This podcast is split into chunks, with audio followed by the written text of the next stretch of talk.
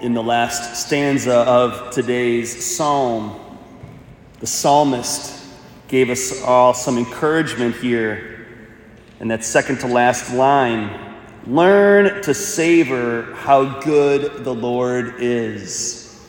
So let that be our prayer at the beginning of this homily. Lord, help us to learn, teach us, Lord, how to savor how good you are. So, as I was praying this morning with the words that we heard today in the liturgy, I had an image come to me. Priests have a unique perspective at a wedding because typically we just walk up before the wedding party. And so I'm standing there and I get to watch the groom come up and the groomsmen and then the bridesmaids and and then the doors open, and there's the bride with her father. And what most people don't see, because they're all focused on the bride, is how the bridegroom is there and his breath is taken away when he sees his beautiful bride to be there. And I was just imagining that today, Lucia, like the Lord standing up here and imagining you walking up the aisle and you taking the Lord's breath away. Como se dice, me quitas el aliento? I had to look that up. So Jesus says to you today, You take my breath away. And that's what I get to see as the priest and it's so beautiful. It gets me every time when the bridegroom is there and he's like, oh my God, he's, she's just so beautiful. So that's a beautiful image that we can all contemplate as we just reflect a little bit on Lucia and her life as a consecrated woman. What does that mean? Well, it means, as Jesus said in the gospel today, that he chose her in a very special way.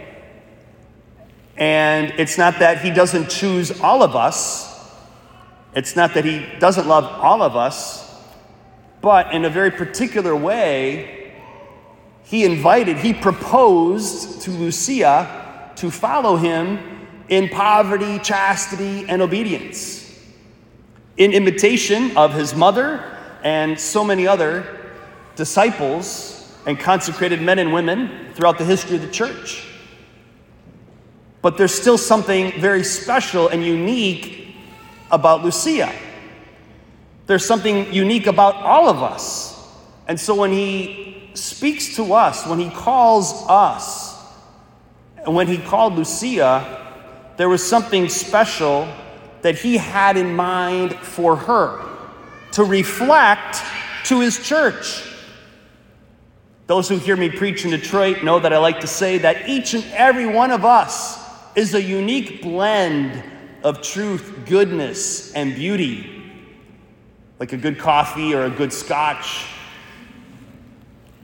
But Lucia reflects God's love to us in a unique way because she's the only Lucia that God ever created.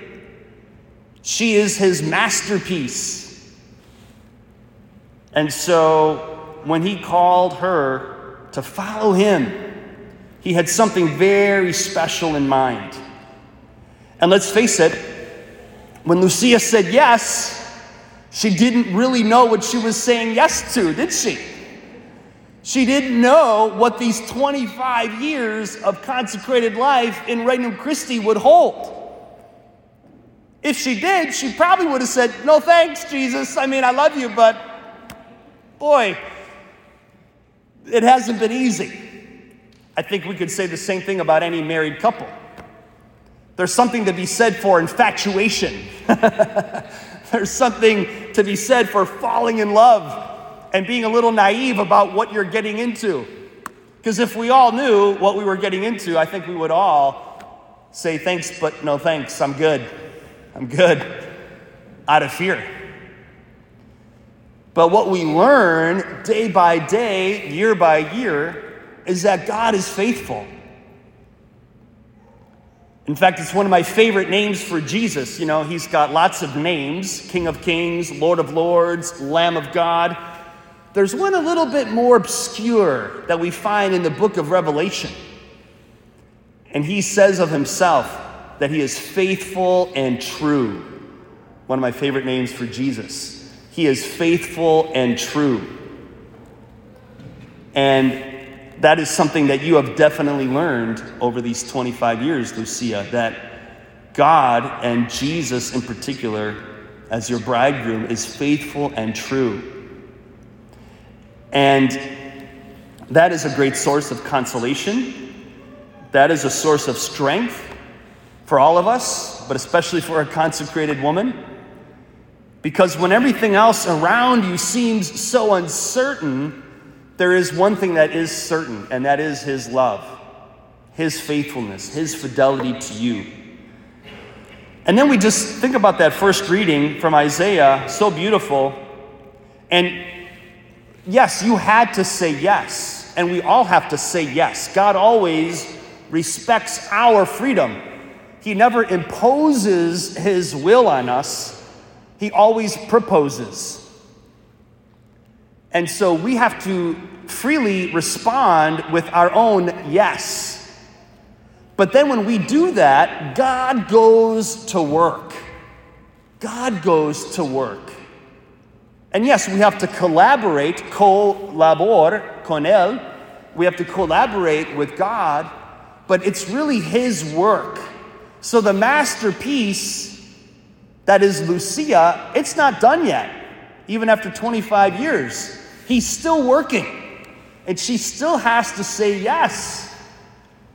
But as she continues to say yes, God goes to work. And that's what Isaiah reminded us of in that first reading that he's the one that has put this robe of salvation on her. And he's the one that brings about the praise in her soul. He's the one who justifies her. We don't justify ourselves. Even though she's made these vows of poverty, chastity, and obedience, that's not what justifies her. That's not what makes her right with God. That's not what makes her lovable. It's God who does all of that in her and in, and in all of us. It's the Holy Spirit, the promise that the Father and the Son pour out into her heart and soul and body. That's what transforms her. I got a little bit of a picture of what Lucia was like before she joined consecrated life last night around the table after a little bit of vino. A little embarrassing for Lucia, but it's just a further testimony to how God has transformed her. And who better to testify to that than her family, right? And she's weathered a lot of storms, but she's come out more beautiful, more mature, more confident, not in herself, although hopefully a little bit of that, but ultimately more confident in God and in His mercy. And so then she becomes an instrument of that mercy. Her light shines even brighter today than it did 25 years ago. And we're all called to that. We're all called to keep growing and, and to allow God to keep pouring His light and His love and His mercy into us each and every day. That's our calling. As His friends, we're all His friends. We're called to, to be transformed into love and we don't do that by ourselves. That's God's work in us and with us, and yes, through us. So then she becomes a sign, an eschatological sign. Ooh, there's a big word for you all today, right? An eschatological sign. What does that mean? It, it's a Greek word that makes us think about the last things. And, and, it, and it helps us to think about heaven and the marriage feast that we'll all get to enjoy together in heaven. But in some mysterious way, Lucia's life anticipates that marriage banquet because she's already dedicated to the Lord and engaged in this intimate love affair with her God. And so she reminds all of us that that's our destiny. For all of us, we are all called to be married, to be married to God as His bride, the church. We're all called to ultimately be married to our divine bridegroom in the Father's house. So we all thank God today for Lucia, for her life, for her consecration, for her yes. And we pray for you today. My dear sister, we pray for you that you will continue to keep growing in God's love and keep shining brightly every day of your life, all the days of your life. Amen.